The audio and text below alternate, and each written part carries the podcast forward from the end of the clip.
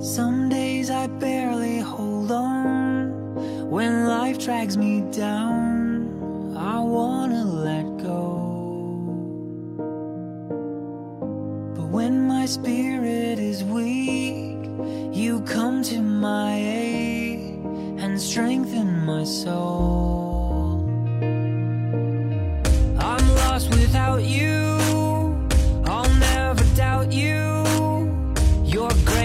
好的，呃，随口说美国的听众朋友，大家好。呃，前两期聊了一些宏观的问题啊，比如说这个地球村啊，这个美国的社会啊，这些比较宏观的话题。那这期聊什么呢？聊一些比较具体的生活琐事吧。那我想就跟大家聊一聊这边的一些电器。呃，因为还是有一些不同嘛，所以虽然说大家可能感觉说，呃，现在这个全球一体化的这么厉害哈、呃，电器大家用的可能都是一样的，但是呢，由于还是有一些就是包括房子的结构都有一些不同，所以说很多电器呢还是有一些不同的。那这一块就跟大家一起这个分享一下。OK，先从电压开始。呃，美国的电压是一百一十伏的哈，我们中国的是二百二十伏。那么这就涉及到很多电器，如果中美之间的电器的互通的问题。那比如说笔记本哈，就很多通用的设备呢，它的变压器其实是比较宽幅的。你看这个很多的我们中国买的笔记本电脑，它上面就是写一百伏到两百五十伏，因为它为什么是这样子？因为一百一十伏毕竟有些不太稳嘛，呃，它其实说是一百一十伏，还是会有一些调整，所以说它把它设计的宽一点，是一百伏到两百五十伏，那就是兼容了中国和美国的这个电。那么，呃，基本上这两国的电器拿来呢，就是可以通用，可以通用，但是就是你要有有这个变压器的这种，比如说这个手机呀、啊，手机很多上面也是标着一百到两百五，那笔记本电脑基本上都是一百到两百五，所以说这个是电的问题。但是有一些，比如说这个日本买的电饭煲，如果带到美国来用，好像就不能用，因为我上次一个朋友他旅行嘛，他带来一个小电饭煲，还说这个煮一些中餐吃，结果一看那个不能用，那不能用怎么办呢？要带一个转换插头。啊，这个是电流的这个事情，说一下。开始讲电器哈，嗯，第一个电器呢，就是我用的最长的还是洗衣服，就是洗衣机和烘干机。OK，呃，在美国是这样子，就是洗烘都是分开的。你在美国很难买得到像中国的那种三星滚筒的，是洗完衣服再自动烘干的。那种是很少，我我我没去注意哈，就是没去注意说去搜到底有没有个别的，也许有，但是基本百分之九十九的家庭没有用那种洗烘合一的。其实说起来，一说就大家就明白了，就是你如果是这样耗电嘛，就是你刚刚洗完衣服，里面还大量的水分，你首先要把洗衣机烘干吧，你才能烘得烘得干衣服吧，是吧？那那所以说他们的都是分开的，这是第一个区别。第二个区别呢，他们的洗衣机是有接热水的。那我们国内现在也有在卖，哎，里面也可以热水，但是是什么呢？是加热的，就是水流进洗衣机，洗衣机带了一个功能把它加热啊，然后这个里面有热水。那这个是为什么这样子呢？就是房子的结构不同，就是美国的这个洗衣房，他们有专门建一个洗衣房，洗衣房里面就有接一个热水管道到这个洗衣机，所以说它洗衣机的进水口是两个，一个是热水，一个是冷水，啊，出水口是一个啊，它这个这个，而且它出水口是是能够打出去的那种，就是它的出水口不是往下的，还是有的时候还挂的比较高的地方，这个是第二个不同。啊，第三个不同是容量特别大。就是我我们我在中国也用了那种三星的滚筒的，我估计是七到九公斤吧。那这边可能都是十七到二十几公斤的，因为我我这次是呃也是刚刚换了一台洗衣机，然后因为它这边也不是按照公斤数作为它它的容量可能是以升作为那个，我我也很难换算过来，但是总体看起来就比那个国内的。三星的那种洗，我我这边也是买三星的，国呃国内也是买三星的，但是呢，它就感觉是大了一一圈。你要知道，这个圆形如果大一圈的话，那是大很多的，还有深也很深。所以说我估计应该是有二十二十公斤这种，十七或者二十公斤。所以说是是是比较大的，这一点呢又跟国内的不一样，国内很少见到这么大的。然后这个洗衣机以及烘干机，烘干机也是容量非常大的，所以说在这边可以洗，像我们现在是每天洗衣服嘛，啊也不能就是隔一天洗衣服，那这个每一次可以洗多少呢？可以洗十几二十件衣服，再加一床小的被单，呃，所以说这个容量是比国内的要大很多。呃，然后呢，再跟大家说一下这个美国的洗衣房啊。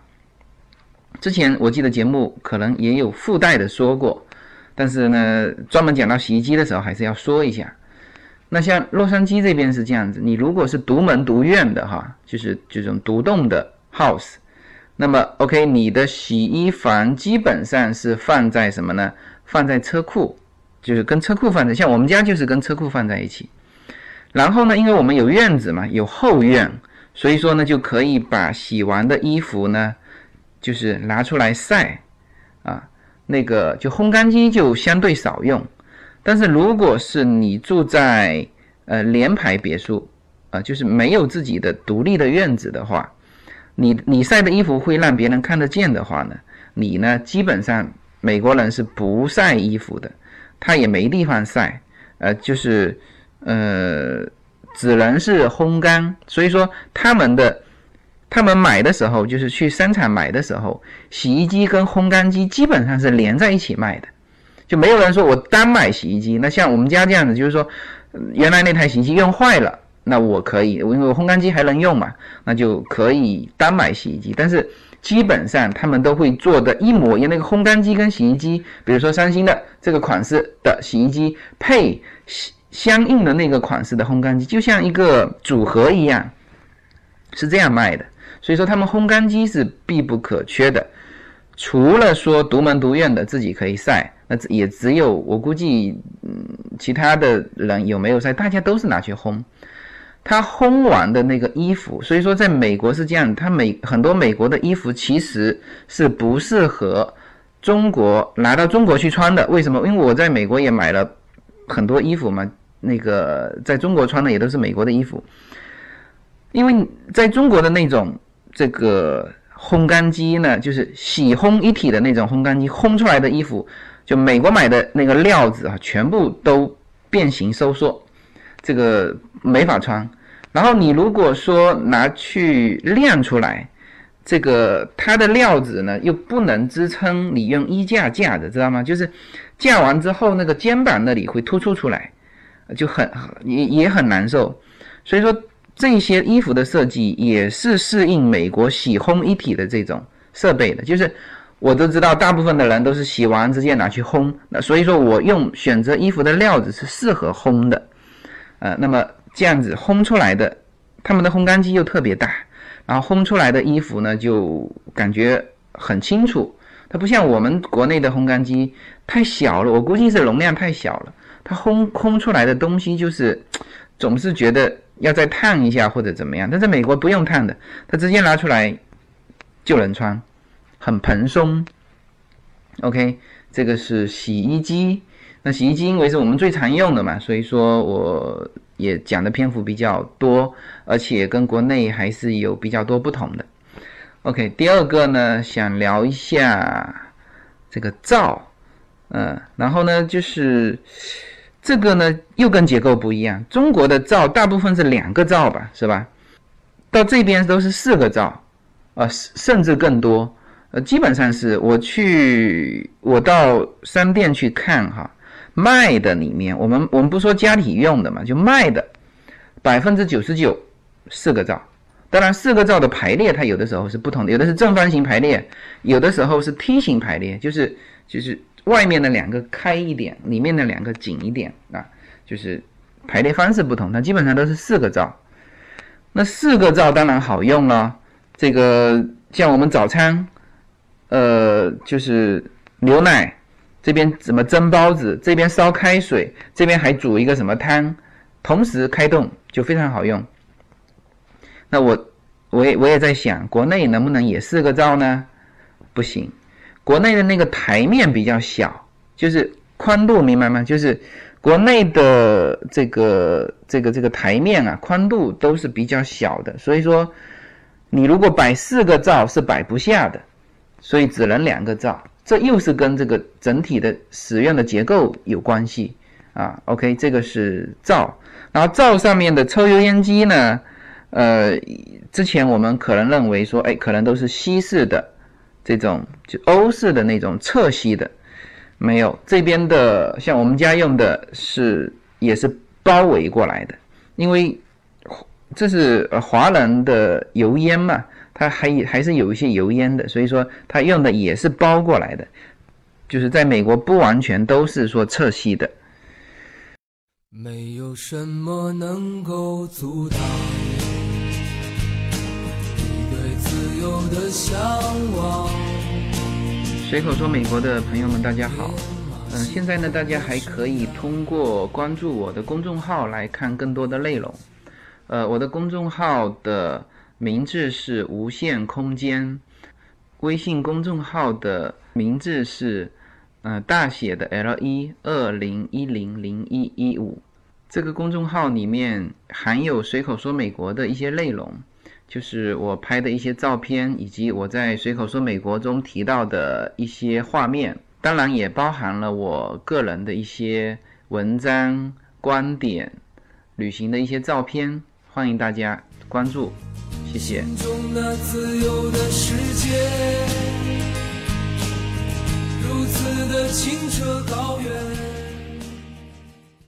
好了，聊完了灶，那我们来聊一下这个，聊一下冰箱。冰箱呢，跟国内还是有所不同的。呃，一个呢就是容量大嘛，然后基本上都是卖双开门的。我们去商场看，全部是双开门的。然后呢，全呃那个容量基本上没有卖小的，呃，好像有那么个别的有单开门的，单开门也都是很很大个很高的。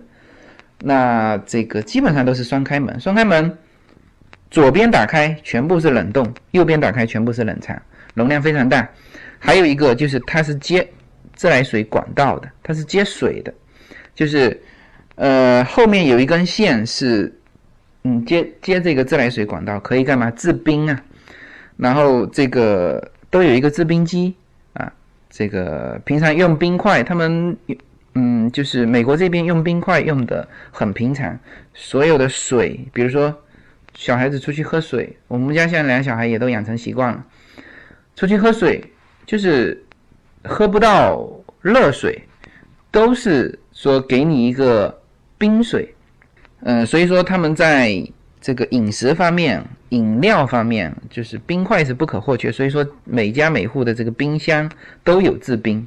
那这这个在国内就没有，正是国内在冰箱的那个位置就没有接水龙头吧，是吧？那这边是通通都是有接的，有接水龙头。好，还有一个就是在这边吸尘器用的是很多的，就在这边来说，它都是用地毯。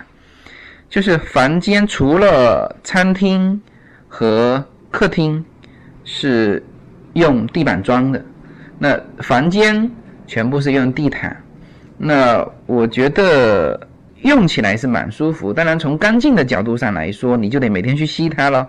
所以说，嗯，像我们家是备了一个强力的那种吸尘器，它那个吸尘器就是吸地毯的。吸尘器前面是有那个灯光的。就是，然后呢，它整个是就平时是立在那里的，整个容量也比国内的要大很多嘛。然后吸起来的那个呃，力气也是大的。还有一个呢，就是也是一个组合的啊，就是另外一个就是洗地毯的机器，里面好像是有水的，我没洗过，可能那个我老婆有洗过。那我用的比较多的就是吸尘器了，就是地毯是每天都得吸。那这一套东西可能在国内也少用，因为国内大部分用的是呃地板，就是呃无论是实木地板还是这个金刚板的地板。那当然地板呢就是干净，嗯，就是拖一遍啊就很干净。但是地板比较硬嘛。那冬天呢，或者是不要说冬天了，就是平时的这个气候下，脚还是踩在地毯上比较舒服啊。如果是踩在无论是实木还是你要穿拖鞋，那如果光着脚，我感觉还是踩着地毯比较舒服。所以说这边每家每户基本上的房间全部是地毯，那地毯它用一段时间就整个换掉，也比较方便。那好了，聊一下这个他们的烤箱。和微波炉为什么是这两个连在一起讲呢？那也是一个组合。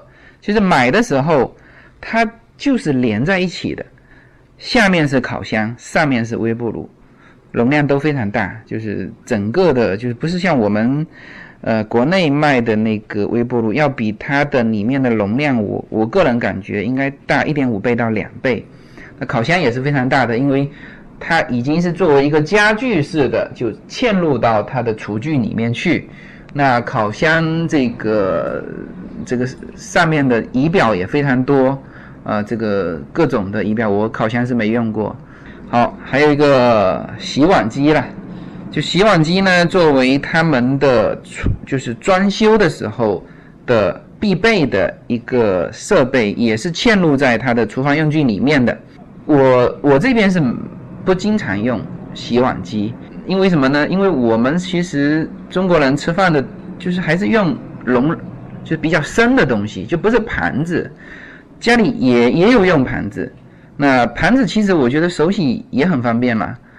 那如果是比较深的东西，比如说你洗个锅，你扔在这个洗碗机里面洗呢，就不是太方便。所以说，嗯，就变成这个我们中国的饮食习惯来说。使用的容器，这个洗碗机呢，就是不太方便。但是呢，呃，美国人他是基本上都是用盘子，呃，然后呢，一个深一点的汤啊，这个另外洗，他基本上都是用盘，但盘子用的非常多，所以说他们的洗碗机的使用效率要比我们来的高。我在旧金山的那个朋友，这个他们家洗碗机就用的很多。那他还跟我讲过，他说其实那个洗碗机省水啊，呃，我觉得也有道理。就是他洗之前呢，要把当然要你不能说完全很脏，你就是稍微把一些东西挑掉啊，冲呃就是一些脏的东西冲掉，然后呢油油的啊那个盘子啊油油的全部扔进去，他洗完呢用热水洗嘛，然后洗完里面洗洁精自动的。加进去，洗完烘干，就是后面的这些工序就不要了，呃，所以说洗碗机总体来说，如果是家里用盘子多的，那还是很方便的，很方便的，就是你回头拿的时候直接打开就能拿。洗碗机又当那个碗柜，这就很方便。但作为我们华人来说，我们吃的东西。就是以汤汤水水比较多，所以说都是一些碗啊、锅啊，哎，各种各样的我们的设备，所以说这个我们家也很少用用到洗碗机。OK，然后这边呢，加州这边呃，或者说洛杉矶这边呢，还有一个设备是必不可缺的，就是厨下净水器。因为洛杉矶的水质不好，它其实是靠近沙漠嘛，它水本身就稀稀缺。所以说，我们家这个草皮呀，每个月喷水要喷掉四十五刀，就是呃自己家里的院水再加上草皮喷水，就表示比较贵嘛。那我如果是放在福州那种水价，怎么怎么用也用不掉四十五美金嘛。所以说，这个洛杉矶的水它就比较稀缺，而且水质不是很好，因为呃我个人专业嘛，就是。或者说我的平常有一些喝茶会喝得出来，所以说我当时一到这边，只是用这个水刷牙，我刷了一次，我就告诉家人说以后不要用这个水刷牙了，全部净化器出来的水刷牙啊，因为它的那个水就像北京的水一样，就是嗯，就硬度高，就是很明显感觉是处理出来的，因为。很多水你是可以把它稍微搞干净，但是呢，你那个硬度是很难解决的，那要有更高的一些设备去解决它。啊，所以说洛杉矶的水就是这个样子。所以这边家家户户是厨下净水器。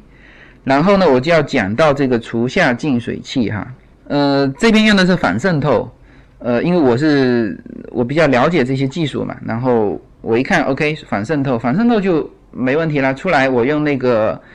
呃，测这个电解质的笔去测了一下，反渗透出来大概叫 TDS 的一个指标就只剩下十了嘛。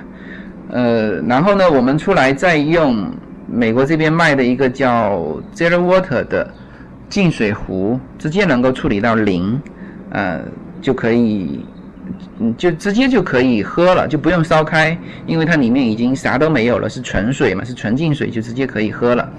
如果说没有经过反渗透的厨下净水器的水质是多少呢？是两百。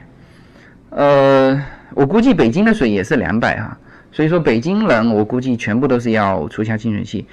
那么福州的自来水的水质是多少呢？福建福州哈是我觉得是全国来说水质比较好的一个区域。呃，大概市中心的水是六十几。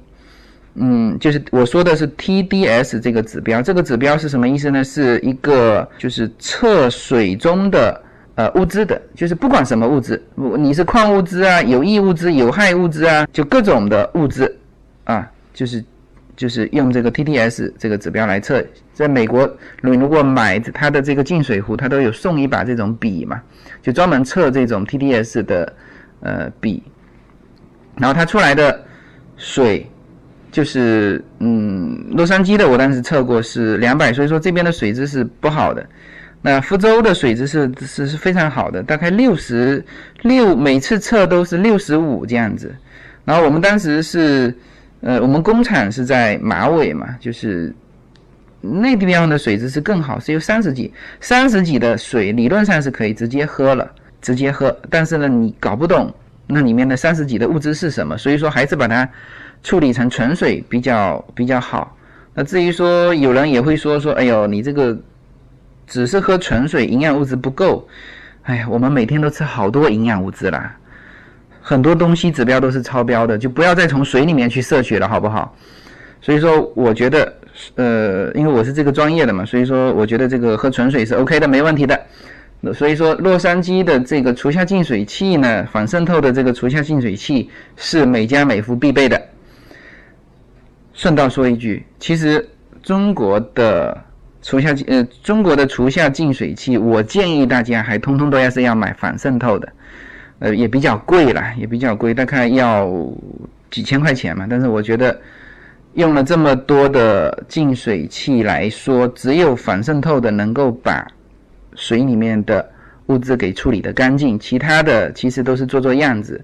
不相信的话，你们自己去买，去网络上买一把 TDS 的笔，去测一测你们净水器进去的水是多少，出来的水是多少，啊，基本上没有没有衰减的，就是基本上六十五进去，六十四出来，嗯，只有反渗透能够处理的干净。好，最后呢，还有一个电器，当然就是电视喽，但是我们家电视基本不用。所以说把它放在最后一个讲，这边的我们家的电视是卫星锅收的，所以这个是呃可以收到很多的公共的频道。这些频道呢，嗯，美国这边的电视如果是公共频道的话呢，就是有很多很多广告，你经常看到的都是广告。呃，还有一些电视购物啊这种的也很多。那还有一些这种，嗯。各个民族的社区的这种电视台，韩国的、日本的，呃，还有各种国家的，我也不知道是欧洲的哪里国家。呃，当然你还可以去，基本上每家每户都有定制节目，呃，比如说我们当时就定制了中文的一百多套的节目，也不贵，好像就几块钱嘛每个月，呃，就可以上看中国的所有的，包括就上新的所有的节目。OK，那这一期呢就简单的把一些呃美国的最基本的电器给给聊一下。呃，那这期呢就到这里，好，谢谢大家。